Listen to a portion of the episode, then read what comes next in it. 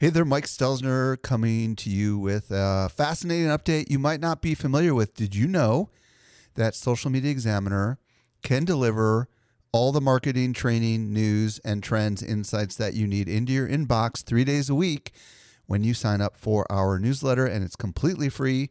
Simply visit socialmediaexaminer.com slash get updates and take your marketing to the next level. Welcome to the Social Media Marketing Podcast, helping you navigate the social media jungle. And now, here's your host, Michael Stelzner. Hello, hello, hello. Thank you so much for joining me for the Social Media Marketing Podcast, brought to you by social media examiner dot com. I'm your host, Michael Stelzner, and this is the podcast for marketers and business owners who want to know what works with social media.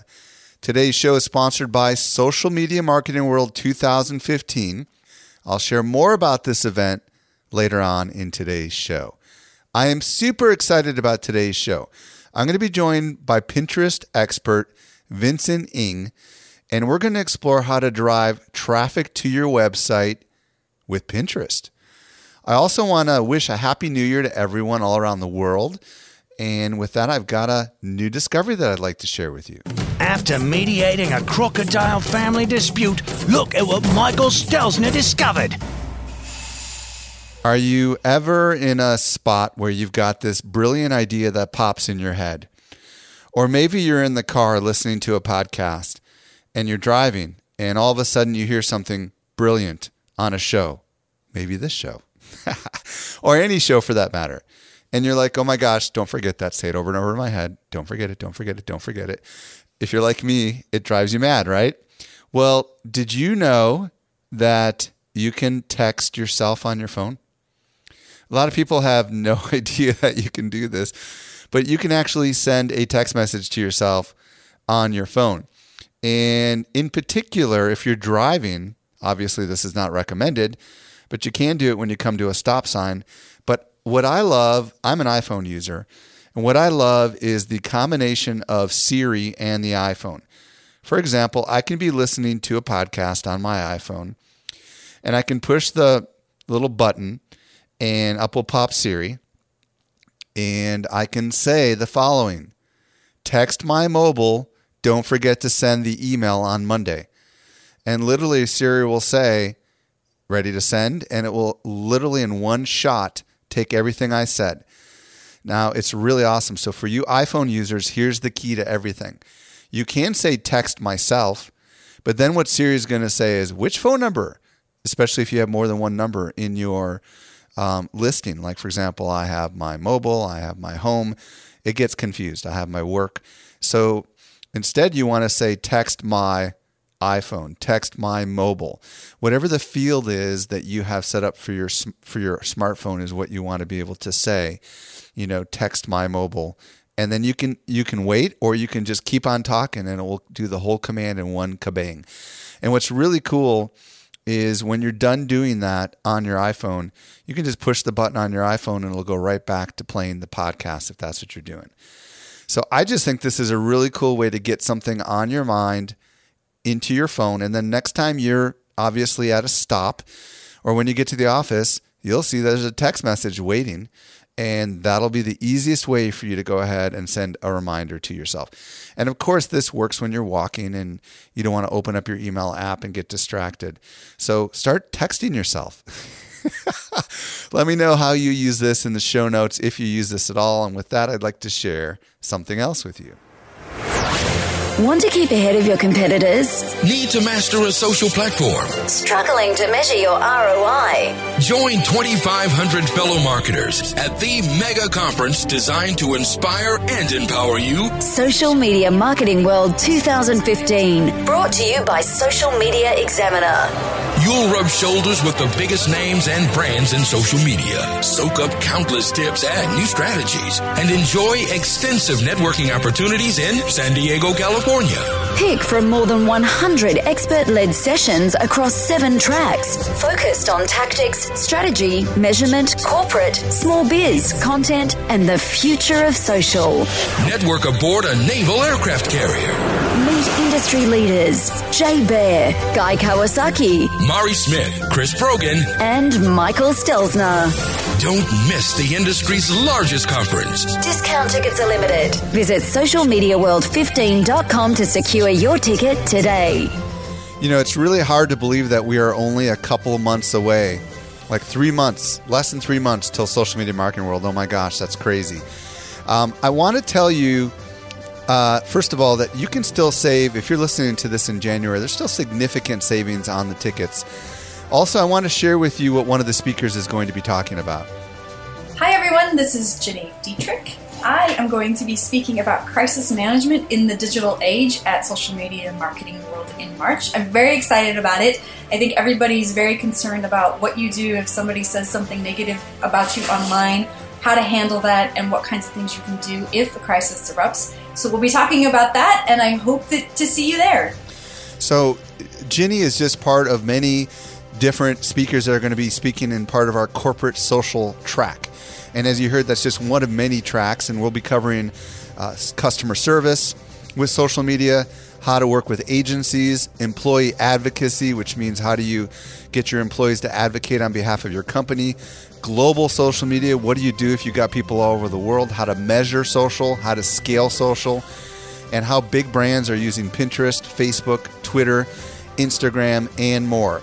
So whether you work on the corporate side or you're a small business owner, we've got everything that you would love to learn about. All you have to do is visit social media world fifteen dot com to check out the speakers, the agenda, and to get in on the early bird pricing.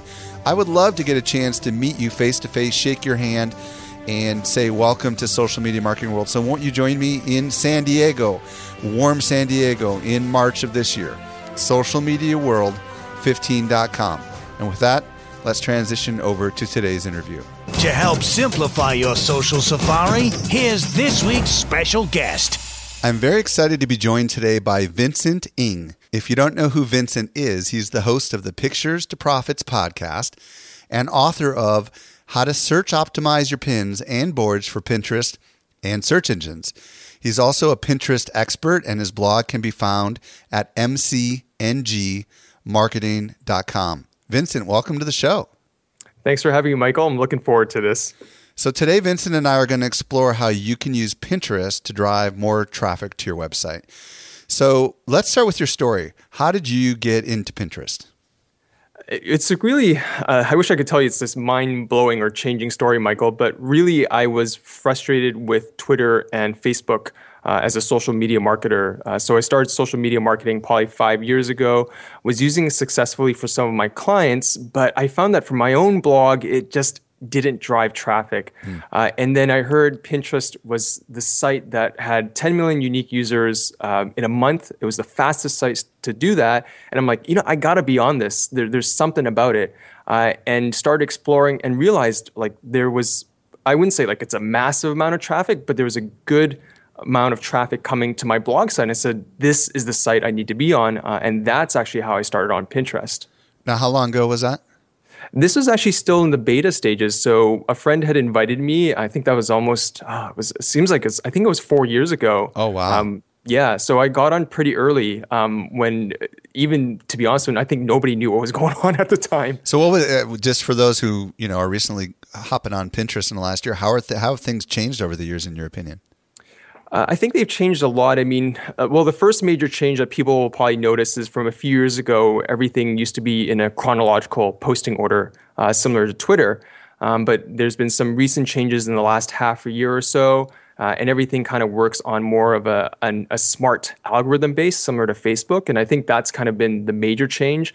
Uh, I think that in terms of Uh, businesses using it. There's more and more businesses jumping on board, realizing that there's retail uh, and e-tail power with Pinterest. So it's really changed in that sense. Now, when you got started way back in the beginning, when it was really obviously very in its infancy, so to speak, um, did you notice any trends back then? Was there certain kinds of images that were being shared in the olden days more than others? I mean, because we've heard so many people say that it's predominantly lifestyle and um, cooking and that kind of stuff. Was that true in the early days? You know, honestly, Michael, I, it, it really was. And I'm not going to lie. People are probably going to, some people are probably going to uh, give me a hard time about this. But the truth is when I first started, I actually didn't go on that often. um, because it was really hard to find stuff that was relevant to myself specifically. Right. Uh, it was a lot of weddings. It was a lot of fashion, uh, what people would probably stereotypically refer to as female lifestyle. Right. Uh, and so, but that was hugely predominant. Um, but now that's kind of changed. There are more men using it. Um, and there's, I think it appeals more to a lot of different lifestyles. Gotcha. Well, I can venture to guess that there's a lot of people listening right now that are not yet on Pinterest. So why don't you explain why they should consider it? I think that, uh, well, I think people need to consider the overall picture, which is Pinterest is part of the visual social media revolution that's going on right now. I think we've moved, um, you know, we've done predominantly text-based social media such as Twitter, Uh, Facebook, but Pinterest is a visual social media. People process information very quickly. When they see pictures, uh, they know what's going on. Uh, and all you have to do is look at magazine covers and you realize that how much information you can get from a magazine cover. You get the headlines, you know what it's about, who the celebrity they're talking about. Uh, and Pinterest offers all that information and it drives traffic back to your site. So unlike a Flickr, in which you see pretty pictures, um, people can see pictures on Pinterest, and when they click on it, it can go back to your specific business site. And that, to me, is just absolutely amazing. So um, what's your thoughts on the, the profile of the people that are using Pinterest today? I think that the profile of people, it's always evolving. Uh, I mean, the reality is that the majority are still women, and, and you're going to hear different statistics, Michael. Uh, some people will say it's sixty-five, some people say it's eighty percent, uh, but it is still mostly women, um, people that are, you know, eighteen and above that are looking to discover new lifestyles. So for example, they're looking for new recipes, they're looking for new products, um, but they're discovering these things by accident. Mm-hmm. So they might end up discovering, a, a, for example, a product specifically for their bathroom that they had no idea about, no idea. But that's why they love using Pinterest. Um, but it is growing towards a male demographic. It's still not as strong and they don't use it as frequently Uh, as women do, but there is a steady increase of men using it uh, to kind of shop for their man cave as well. That's pretty cool. I mean, I'll, I'll tell everybody how my wife uses it. She is always looking for like a, like one of the things we were looking for was a, a table to put, you know, in our in our family room, you know, right in front of the couch. So she would be on Pinterest looking through just endless amounts of pictures. And I would imagine if I was a company that was selling tables, I would want all my products up there, right? Because it would allow someone to go directly to the website and decide to order it. Is that how a lot of people are using it? Or is it more like people taking pictures of their living room? I'm just curious, like, you know, how to, this is kind of leading me down the path to a question like, and maybe this is an optimization question, but if you take a picture of something that has multiple things inside of it, how is it discovered by Pinterest searchers, if you will? Yeah, I think that, uh, I mean, first things first is, uh, as I said before, there, there's probably numerous ways that it gets discovered, but one of the most common ways is just through search. Uh, so like you're saying, uh, you and your wife are looking through tables and she might type in uh, dining room table uh, and then in the search yeah, or box. Or coffee that, table, right? Coffee table, exactly, yeah. In the search box for Pinterest. And then you're going to see a whole bunch of results that are related to coffee table. Uh, and the other way is also that what's really fascinating is that Pinterest actually is starting to have kind of like a visual recognition engine. So they they recognize that certain colors and certain patterns refer to a coffee table. So even though a picture in the pin description might not say coffee table, if enough people in the past have referred to that image as a coffee table, you might see a pin that's a coffee table, but that doesn't use that kind of description. Uh, so there's there's all this to it as well. Um, another way that's discovery is literally just through people repinning stuff. Hmm. So one person repins and then you see it on another person's feed. Uh, and that just kind of spreads through a wildfire, wildfire. So it's kind of like Facebook sharing. You just discover it by accident. So there's a lot of ways to discover. But the most common way I find is through the search box. So what I hear you saying is in some regards for physical product, for companies that sell products, it's really becoming a visual search engine, isn't it? It is. And I think that there's no denying about it. I mean, if you talk to, it's funny, Michael, I don't know if your wife does this, but I've talked to several women who tell me that they won't even go to Google first when they're looking for things, wow. uh, especially products or things related to their lifestyle. They will actually go to Pinterest first uh, because the results tend to be better quality. They tend to be curated by actual users. Uh, and then if they need to go to Google, they'll go to Google. But it, it really is becoming the lifestyle search engine as well. Now, what about people that are publishers, for example, bloggers um, like you or like us, or people that are, you know, essentially creating information? How would they be using Pinterest? I just want to explore that use case as well. Yeah, as I mentioned earlier, I think if you think of Pinterest almost as your place to design uh, and pin a magazine cover, it does wonders in that sense. I think long time ago, maybe like two, three years ago, is very common to use a stock photo, um, you know, just kind of get people's attention. But now you have to create this quote unquote pinnable image that has a text overlay that gives a great headlines, this, you know, top ten ways to market on Twitter, mm. uh, and to create a, a great, wonderful background image. You know, Peg Fitzpatrick is great with that. Uh, Rebecca Redis is really good with that as well. And by creating this magazine style cover, you're able to lure people back into your website. So if you create a pin and you go, would this be a magazine quality cover? If not, then you might want to re-examine it. Gotcha. Okay, so um, obviously you've been using Pinterest for a long, long time. What are some of the big mistakes, or what's the biggest mistake that you find people making um, that they ought to not be making when it comes to Pinterest? To be honest, the biggest mistake I see, and this happens a lot in business, uh, businesses, is that what happens is a person will upload this beautiful pin. So it's this really gorgeous image. Uh, it could be of a coffee table. It could be of a, a hairstyle, whatever it is. And when they upload, they actually forget that they have the option to edit that pin and change the source, uh, which basically, basically means is um, the source is where you want that pin to be re- redirected me. to when clicked on. Schedule they next week's blank, S M E and what post. Happens is it could get potentially five hundred or one thousand repins, but it doesn't go anywhere. And so anytime you upload a pin, whether it's a pin of your company picnic or it's a product or if it's your blog post, ensure that you click on the edit and you put in the U R L where you want that pin redirected to. Hugest mistake I've seen uh, when it comes to losing traffic. Gotcha. Um, you you alluded earlier that there's been a lot of changes, or at least a big change since the launch of Pinterest. Um, with the way the feed works. And um, I think it's called the smart feed. But can you kind of explain what is Pinterest doing now that they've got so much, um, so many pins going through their feed? What what are, what have they changed about their feed? And let's kind of explore what marketers need to know about that. The the feed's changed a lot in the sense that, um, as as we discussed before, it used to be more of a chronological order.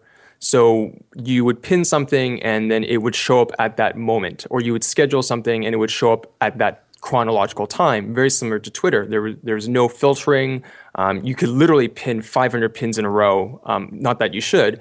But now what's happened is that Pinterest has said, okay, you know, we're not going to do the chronological thing. We're going to base your pins on quality. Uh, and the smart feed really is now based on, I would say, two things. It's based on quality and it's based on relevance.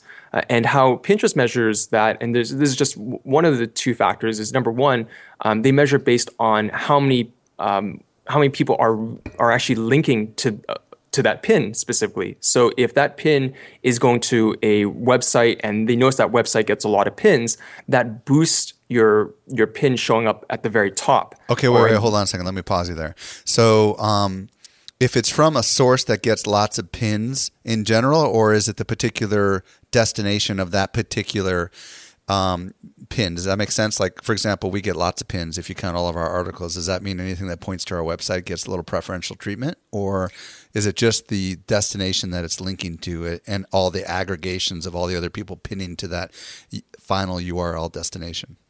It's actually it's a, it's both actually. Um, so they're looking really? for yeah they're looking for the direct and they're looking for the overall. So if they notice that uh, overall, for example, like Social Media Examiner is getting a lot of pins, uh, that will help boost the pin as well because again it's coming from a credible source. Wow. Uh, so there's all these little things that kind of play in a role, which is why they don't like that spammy type of website. Uh, so so that plays uh, a big role in the Pinterest smart feed for sure. Hmm. Now, have they publicly released the um, the variables that are at play here, or has it mostly been a lot of marketers experimenting, trying to figure it out? It's mostly been marketers that have been experimenting with it. Uh, there have been some leaked, I would say, uh, credible sources like Ahology, which works closely with Pinterest, and and they provide, um, they work with bloggers specifically with um, to get Pinterest content. Um, they have a close source, and and they've been, um, you know, leaking a little bit here and there. So a lot of it is through marketer experimentation, similar to Google search results. Mm-hmm. Nobody can confirm. Nobody can deny, but it's it's one of those kind of gray areas for sure, Michael. Gotcha. Okay, so you talked about you talked about how if you can get a lot of people pinning content from your your site, um, that's going to boost the likelihood that your pins are seen in the Pinterest um, smart feed. And let's back up for a second. Um, so when people log into Pinterest today, what do they see exactly?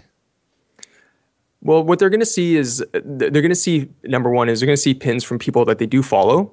Um, but again, it's not necessarily going to be in the chronological order. Right. Uh, they're also going to see uh, another thing called related pins, which are pins that are suggested to people, but they're not necessarily following those pinners specifically. So ah, how, Pinterest and, might... Yeah, go ahead. How, how, how are those related pins determined? Because that sounds like a marketing opportunity, doesn't it? It does, yeah. It's one of those things that I I don't think we can control, but again, it's determined by your own personal pinning activity. So if they notice that, hey, this person tends to pin a lot about natural hair products, um, we notice that this pin uh, is associated a lot with natural hair products. Why don't we recommend that pin and see if it's of interest to them? Uh, again, where it's an opportunity for marketers is that marketers keep thinking like, oh, it's only about my direct followers. It's a it's about you know, people that only see my stuff, when in reality, you have great quality stuff and you're using the descriptive words that people are searching for, then other people that may have never followed you now have a chance to see your pin, which they call related pins. So it's it's kind of like a wild goose chase and, and a lottery. You never know how your pin is going to show up in another person's feed. Well, it kind of reminds me with Facebook, for example, if you like a Facebook page, or you share something on Facebook. Sometimes Facebook will recommend other stuff. Have you ever noticed that? Like you might watch a video on Facebook and it might show some relevant related videos, or you might like a page like our page and it might say you also might like these pages. It sounds like, you know, um, it sounds pretty cool. Now, the logical question, Vincent, that's coming into my mind is, let's say I have uh, a thousand, what do they call them? Followers or fans, or what do they call them on Pinterest? Like mostly followers, yes. Let's say I have a thousand followers. Is there, is it now like Facebook where Pinterest is going to regulate the likelihood? Will will everyone of my, is it more like Twitter where it's everybody sees everything, or is it more like Facebook where only some things get seen by your followers? It's more likely to be, it's actually more like Facebook. Um, so for example, taking the example of people that blog, maybe you're a social media blogger. Uh, again, if somebody follows your Pinterest account, but really they're they have a heavy interest in clothing, fashion, retail, chances are Pinterest probably knows that you're not that interested in, in social media. So they're not going to show those type of pins in the feed as often. They're going to show pins that you, they know that you're pinning um, about that you usually pin. So, so that's the thing. It's it really you really want to get followers that are really love your stuff, that can't get enough of it, because you get irrelevant followers. They're not going to see. It's not they're not going to. It's just that they're less likely to see your stuff. So, what advice do you have for marketers then when it comes to the smart feed? When it comes to the smart feed, I think that the the one thing I always advise marketers and, and businesses in general is that when you are creating your boards uh, and your pins, um, keep keep your ideal audience in mind. I think that sometimes businesses or marketers will create boards that are based on popular topics. For example, like, oh, you know, again, Thanksgiving just passed in the U S, and, you know, they might create a Thanksgiving board. But that's not really relevant to your target audience if you're a social media marketer. So you want to create boards that are about marketing, about social media marketing. Uh, you can show off a little bit about yourself. I think that's good to show off a bit of your personality. But by keeping your boards relevant, uh, you're going to get followers that are relevant and more likely to see your pins and and the stuff that um, that you're producing than just trying to do like a cast a wide net of people and get tons of followers that are just irrelevant. What... Just out of curiosity, um, what's your thoughts about the frequency upon which you should repost information? What's, you know, like on Twitter, for example, we might repost the same thing multiple times over a period of days. What's the what's the, what's the recommendation when it comes to Pinterest? You know, I'll be I'll be honest, Michael. I don't know if there's necessarily kind of a solid rule regarding that. I've worked with clients where I repin their stuff the very next day um, onto a different board. Um, and so for those that may not be familiar, a, a Pinterest board is kind of a, a category. So you might want to pin on a category about Thanksgiving dinners, and then that one can go on to um, dinners for parties. Um, but you, what you don't want to do for sure is you don't want to repin consistently onto different boards. So you don't want to say, okay, I'm going to pin to this board and literally using that same pin, repin it onto another board and another board and another board. Uh, Pinterest will penalize you for that. So the best strategy I always tell people is spread it out. Uh, again, re- wait at least a day before you repin to a different board. And again, if it's really popular, just keep repinning it every two, three weeks uh, because you'll be surprised how much traction you can get from that. So when you say keep repinning it every two to three weeks, does that mean to the boards that you have and that you own? Exactly, yeah. So the boards that you have, that you own. So even if you've already pinned to Uh, you know, you pin to that board already uh, because some people will not see that pin. Uh, again, feel free to repin that, but don't, again, don't do it too frequently. Spread it out if it's going to be on the same board. Wait till two, three weeks. So that way Pinterest knows that you're not trying to spam or trying to game their system. So is Pinterest looking at the image or is it looking at the destination link? Because I could see a strategy here where you could create a bunch of different images for one really popular post and maybe each day post a different image with the same destination link, or is that not suggested? No, actually, it is complete. I would highly suggest that you try out different images uh, linking to the same destination. Uh, as a matter of fact, my friend Elisa, Elisa Meredith, um, she does that. And she found that it was great for lead generation mm. uh, because she found that, hey, okay, we noticed that pin A uh, didn't generate enough you know, email signups, but pin B did. So let's kind of stick with pin B. And they just kept doing that. They would create these different images uh, again and again. And she gave me a great tip. I wish I had thought of this, Michael, but she said she would purposely go to Pinterest, type in the subject matter. So if for her, it was kind of about um, smoothies and, and health and nutrition, she would type those things onto Pinterest search box and see what images came up, see what was popular, and not necessarily rip off that pin, but get inspired by that to create something similar. Interesting. So that way that, yeah, so it's almost like you're you're you're copying this viral template, um, but you're not trying to violate the copyright rules, of course. Talk to me about outreach when it comes to people that have really big Pinterest followings. I mean, is this is Pinterest one of those networks where it's all about kind of the size of your following and building relationships with the right people, and if they pin it, you can it can make you successful? Or is it more of a slow, organic kind of growth, or is it a little bit of both? I'm curious what your thoughts are. I think it's a, to me, I feel it's a bit of both. I think you have to really dedicate yourself to Pinterest. Um, there's no quick and easy way uh, to become an influencer. Uh, and in terms of reaching out to influencers or people with massive followings, uh, they can be helpful. I think that when you develop a relationship with them, Uh, they can help you a lot. Uh, and the thing to keep in mind, though, is that when people have, I would say, hundreds of thousands or even millions of followers, um, if you're expecting them to consistently pin your stuff without having a really deep relationship with them, it, it will happen once in a while. I've had that with my experience. I've noticed that I'll you know, somebody that has four hundred thousand followers will pin my stuff, and there's this huge spike in traffic in terms like an extra one hundred fifty visitors to my website um, just from that single pin that that very day. But what will happen is that inevitably, because the influencer isn't necessarily related to my personal space, it's not really related to social media specifically, I noticed that the bounce rate for um, for that visit increases a lot more. Gotcha. Um, so you want to make sure that if you are developing those type of relationships, it's, it's with the same type of people, people that uh, share your same passion. And uh, again, you'll see, uh, for example, mommy bloggers, I have to admit, Michael, mommy bloggers are just amazing because they work together. They build this community together, and they both really get rewarded for working um, with each other, and they build their followers. And mommy bloggers are kind of the good way, uh, a good method to follow. Let's let's talk about uh, personal versus company Pinterest accounts um, or company pages. I forget what they call them on Pinterest. Is there a difference, and is there a benefit to, to going under your personal profile versus setting up a company, I guess, profile on Pinterest? I think that in terms of personal, uh, I mean, if you purely just want to use it for personal, then you can. Uh, but there's definitely some things to the business accounts with Pinterest that you just don't get with a personal account. Uh, and for example, like, again, if you need to use advertising, you have to have a business account. Um, if you want to be able to, um, again, get anal- detailed analytics Uh, about what's happening on your website or or what's happening with your Pinterest page, then you definitely want to get a, a business account. So a personal account is good for literally your personal stuff, but if you want to know the data behind it, and I, I'm a big believer in data, you got to get a business account.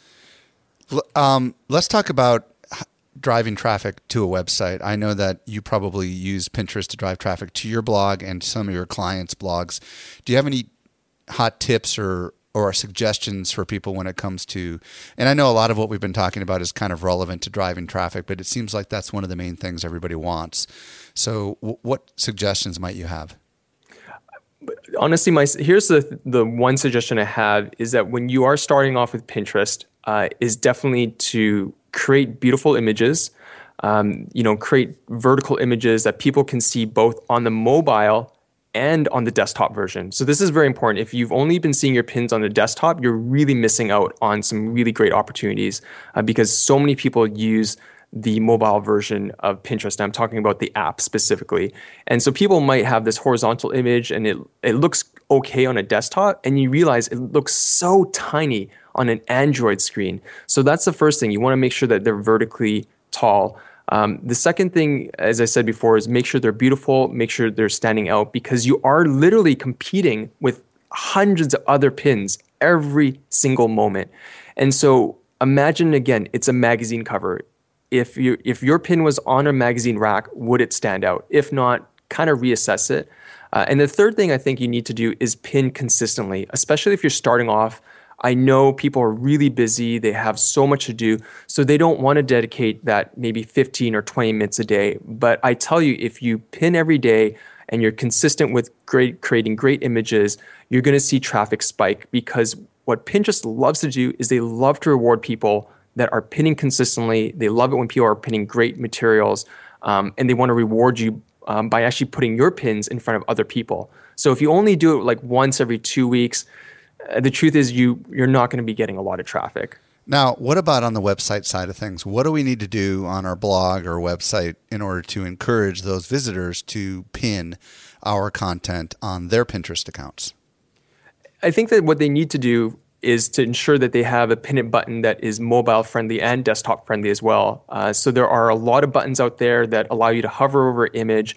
But as many of your listeners will know, you, you can't really hover over an iPhone or a smartphone, even though I know the, the new um, iOS system has a, a built-in pin it button. Um, but you want to make sure that regardless you have one on it. I did not know that, by the way. I oh, yeah. Not, so so yeah. Talk about that for a second. It's built yeah. in? Yeah. So basically what happens is that there is now a built-in pin it button um, within the newest iOS system. And so if you have the new I, uh, iPhone, um, you can actually use Safari and um, and then you can actually pin from any website now. So you don't technically, the website... Huh. Um, do you have to go ahead and on your iPhone, like you obviously have to tell your iPhone, like like you do with your Facebook and Twitter account, you have to tell it what your Pinterest account is in order to enable that pin, I would imagine, right? Yes, I, I yes, I think so. I, to be honest, I, I I'm not gonna lie. Actually, I own an Android phone, so I haven't tested it out fully myself. Um, well, if somebody figures it yeah. out, please leave uh, your suggestions in the show notes, and we will tell everybody how to get there a little bit later. So that's really cool. Okay, so yeah, a good point. I mean, the the fact of the matter is that most of those most of those hover pin things do not work because there is no such thing as hovering on a mobile device, right? so so how so what. What do you recommend? Are there any plugins in particular? I know a lot of people listening are on WordPress. I don't know if there's any particular ones that you recommend. Uh, and it depends on your website too. I mean, if you are a WordPress, uh, you know, Cynthia Sanchez uses uh, Phil Dirksen's um, uh, plugin. Um, I can't remember what it's called, but if you, you check out Phil Dirksen, he has a plugin, and that one works out great as well. Um, I use Pin Button Attraction myself, which is another premium plugin for WordPress. Uh, and the, the reason why I use those and recommend those is because those plugins will actually give you the pin counter numbers. So not every type of plugin um, will give you kind of like a counter number. Mm. Of course, with social, like if again, if you have a pin that's been pinned two thousand times, it just adds that extra social proof. Uh, so those are two premium plugins I recommend if you're a WordPress blog user. Yep. And then another one is uh, we use Digg, Digg, D I G G, D I G G, which is a buffer plugin that hasn't been updated in a long time. But um, the good news about it is um, uh, for desktop users um, or for mobile users, depending on how you configure it, if you if it's for mobile, you want it to be at the end of the article um, or at the top of the article. But I think probably the end of the article would be logical so people can scroll through. I guess, you know, one of the things that comes to my mind is um, are some people putting right underneath an image like click here to pin? You know, like literally those words, like in a kind of a caption underneath it, so that on the mobile, you'd have that verbal cue to just go ahead and pin that. Have you seen anything like that, Vincent? I actually haven't seen too many blogs doing that. I've tried it myself, um, and I'm not gonna lie, I haven't seen like I would say massive success with it. Gotcha. Um, I've tested it out, but um, but I still encourage people to try it out uh, because you never know. Um, you never know if you have the time and you have the the, the staff that can handle it. I think that.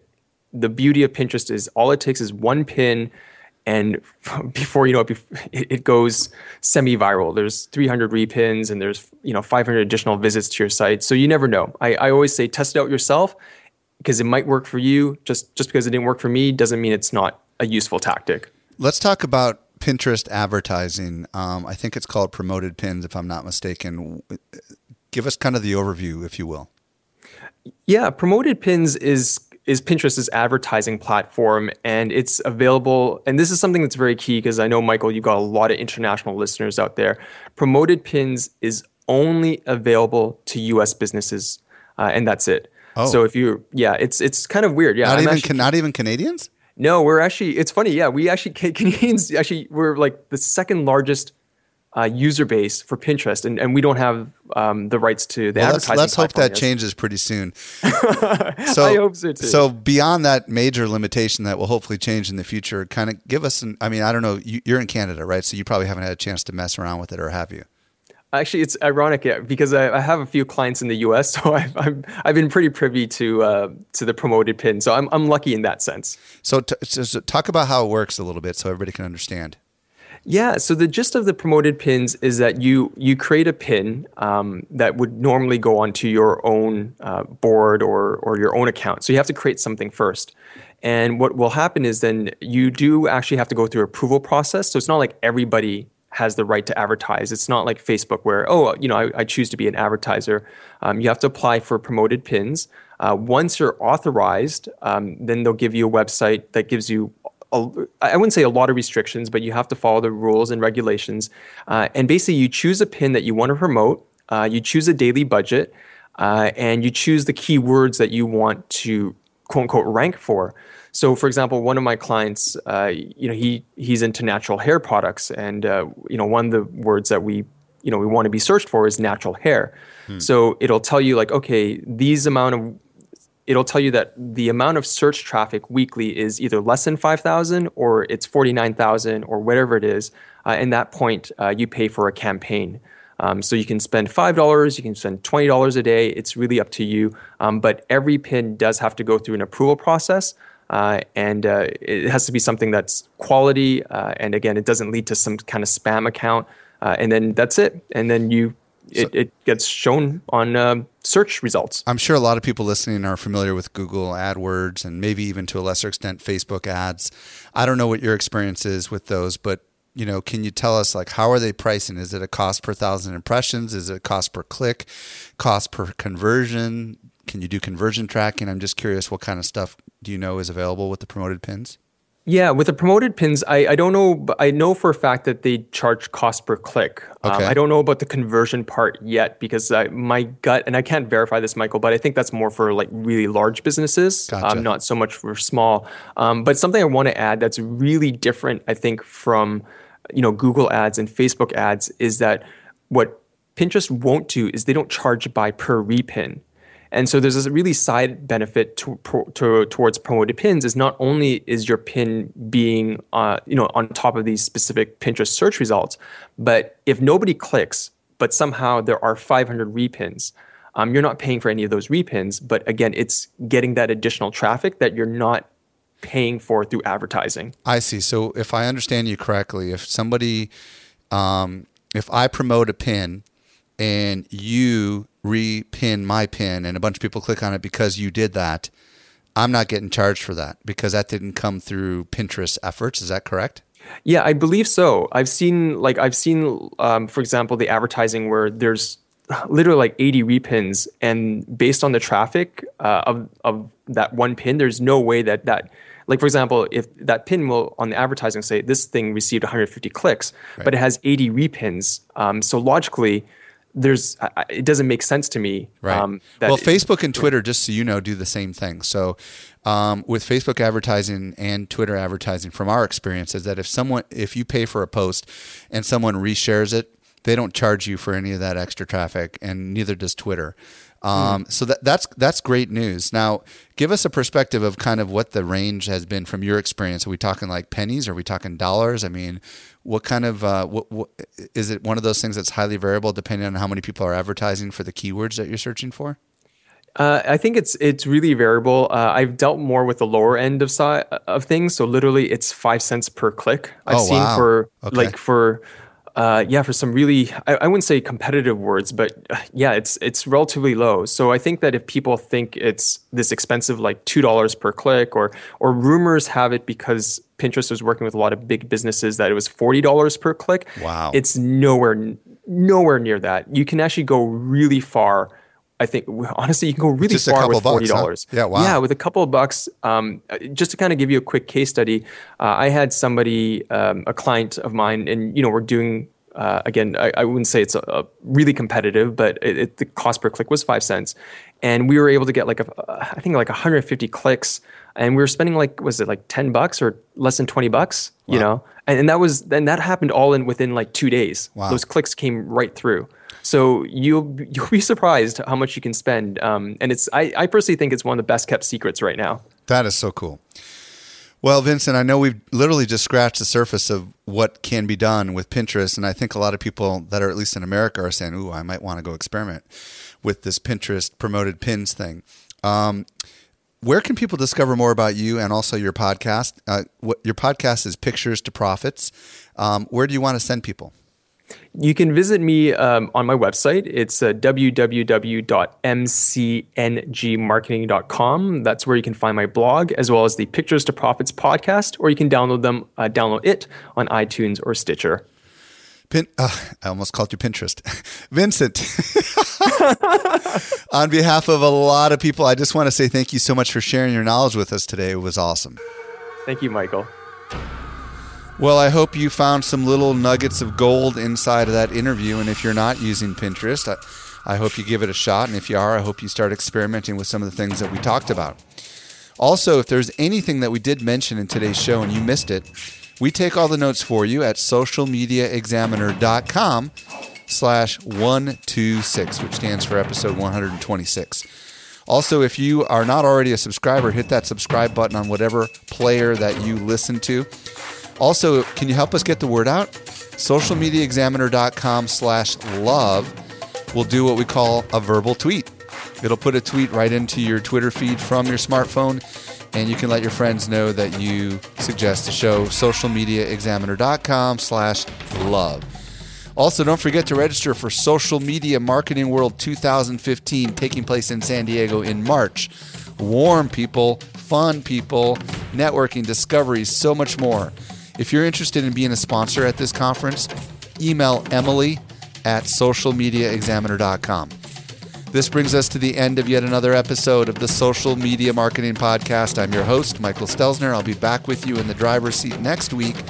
I hope you make the absolute best out of your day, and may social media continue to change your world. The Social Media Marketing Podcast is a production of Social Media Examiner.